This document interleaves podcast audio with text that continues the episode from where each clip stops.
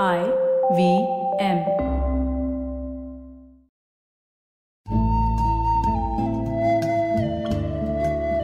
IVM के Hindi travel podcast टेढ़े मेढ़े रास्तों पर आपका स्वागत है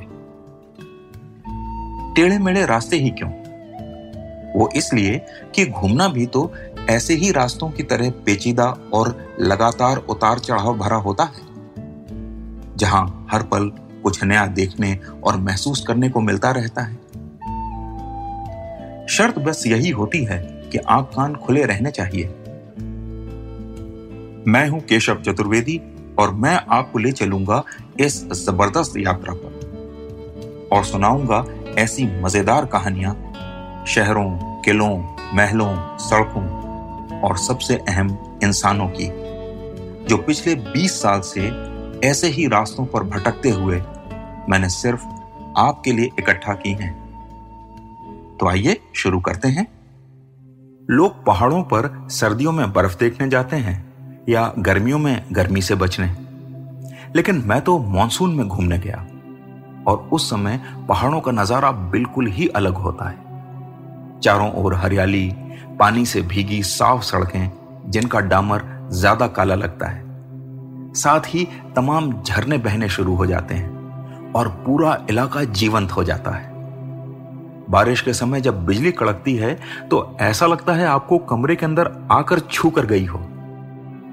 तो ऐसे मौसम में मैं धर्मशाला और मैकलॉडगंज देखने पहुँचा। मैं धर्मशाला में रह रहा था और चूँकि ये रिहायशी शहर है, जहाँ सरकारी कार्यालय हैं, इसलिए देखने को बहुत कुछ नहीं है।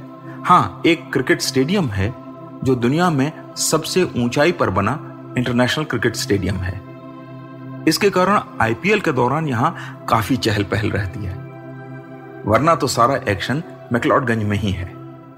तो अगर आपको ठहरना है तो सीधे मैकलॉडगंज भी जा सकते हैं। धर्मशाला में हमने वो सब कुछ घूम लिया जो हमें घूमना था। तो अब बारी थी मैकलॉडगंज जाने की। वहाँ जाने के दो रास्ते हैं। एक पुराना, जिसे अंग्रेज़ों ने बनवाया और वो पाँच या छह किलोमीटर लंबा है, बिल्कुल पहाड़ी रास्ते की तरह घुमावदार। लेकिन टैक्सी ड्राइवर वो रास्ता नहीं लेते। ये लोग शहर के बीचों बीच से दो या तीन किलोमीटर लंबा रास्ता लेते हैं, जो बिल्कुल सीधे चढ़ाई चढ़ता हुआ मैकलॉडगंज जा पहुँचता है। ऊपर जाते समय गाड़ी फ़र्स्ट गियर में रहती है और उतरते समय न्यूट्रल में। दोनों बार जरा सी चूक हुई। तो गाड़ी समेत आपकी भी खैर नहीं है। मैं उन इंजीनियरों और प्रशासकों पर हैरान था जिन्होंने ऐसी खतरनाक सड़क बनने दी या बनवाई। हालाँकि टैक्सी ड्राइवर कहता रहा, साहब, अभी तक तो कुछ हुआ नहीं तो परेशान क्या होना? जब कुछ होगा तो देखा जाएगा। मुझे लगा यही मानसिकता हमें एक दिन ले डूबेगी। खैर राम राम करते हुए हम मैकलॉडगंज पहुँचे। मुझे लगा था कि पाँच किलोमीटर की दूरी में बसे दोनों शहरों की नियतियाँ एक दूसरे से ऐसी गुथी होंगी जैसे जुड़वा भाई बहनों की होती हैं। लेकिन दोनों बिल्कुल अलग अलग पहचान बनाकर आराम से रह रहे हैं। धर्मशाला शहर पहले बसा था। बाद में अंग्रेज़ अफसर मैकलॉड ने शहर से कुछ और ऊंचाई पर अपने नाम का ही शहर बसा लिया। अंग्रेज़ों के जमाने में अंग्रेज़ अफसर धर्मशाला के बजाय सीधे मैकलॉडगंज जाकर ही ठहरते थे। उसका एक कारण यह भी था कि यहाँ गिरजाघर था और अंग्रेज़ों की ज़रूरत का सारा सामान मिल जाता था। जो कुली उन्हें चाहिए थे, वो धर्मशाला से सुबह सुबह आ जाते थे। लेकिन आज दोनों शहरों का अपना अलग ही मिजाज है। आज़ादी के बाद दोनों ही गुमनामी में जी रहे थे। फिर इन दोनों शहरों की ज़िंदगी में एक बड़ा भूचाल आ गया। हुआ यह कि तिब्बत से दलाई लामा को आकर भारत में शरण लेनी पड़ी। मुश्किल ये थी कि उन्हें कहाँ रखा जाए, क्योंकि उनके साथ कई हज़ार की संख्या में तिब्बती भारत आ गए थे। तो यह तय पाया गया कि धर्मशाला से पाँच किलोमीटर दूर मैकलॉडगंज में उन्हें शरण दी जाएगी। और बस, उसके बाद तो यह जगह दुनिया भर में मशहूर हो गई। हॉलीवुड के सितारे हों या बड़े बड़े राजनयिक सब यहाँ आने लगे। जब मैं मैकलॉडगंज पहुँचा तो उस दिन शहर में दलाई लामा नहीं थे।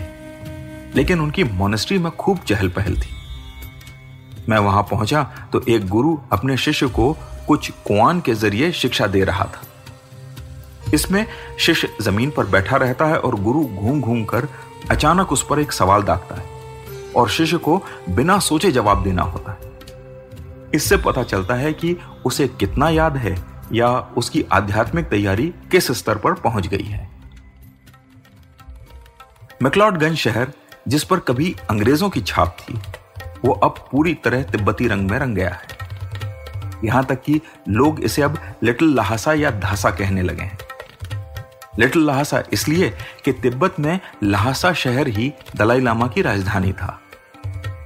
और धासा धर्मशाला और लहासा को जोड़कर बनाया गया है।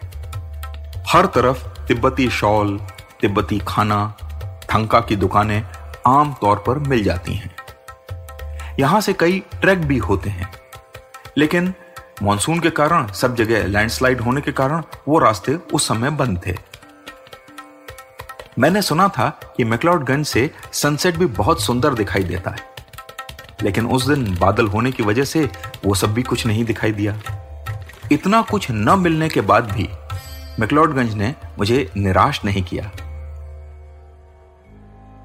वहाँ बहुत कुछ था महसूस करने को। जैसे शिवा कैफ़े नाम का एक कैफ़े जिसमें मैं घुसा तो पाया बाबा भोलेनाथ के नाम पर बने इस कैफ़े में बॉब मार्ले की बड़ी सी ग्राफिटी लगी हुई थी। उसे देखकर लगा कि हाँ यही असली भारत है। सबको अपने में समेट लेने वाला। मैक्लॉडगंज से लौटने का समय हो रहा था और एक बार फिर राम का नाम लेकर कार की सीट कस के थामे हुए उसी सड़क से लौटना शुरू किया। चढ़ाई अब ढलान में बदल गई थी, लेकिन डर ज्यो का त्यों बना हुआ था। दस बारह मिनट की यात्रा, सात जन्मों की यात्रा लग रही थी। खैर जान पर खेलकर उतरने के बाद भी मैक्लॉडगंज वापस लौटने की ललक वैसी ही बनी रही। तो आज टेढ़े मेढ़े रास्तों का सफ़र इसी मील के पत्थर पर खत्म होता है। अगली कड़ी में फिर किस्सों के एक नए मोड़ पर मिलेंगे और वहाँ से नए मील के पत्थर तक साथ चलेंगे। और हाँ, अगर आपको यह पॉडकास्ट पसंद आया हो तो अपने दोस्तों और परिवार वालों से शेयर कीजिए, क्योंकि सफ़र का मज़ा तो साथ चलने में ही है।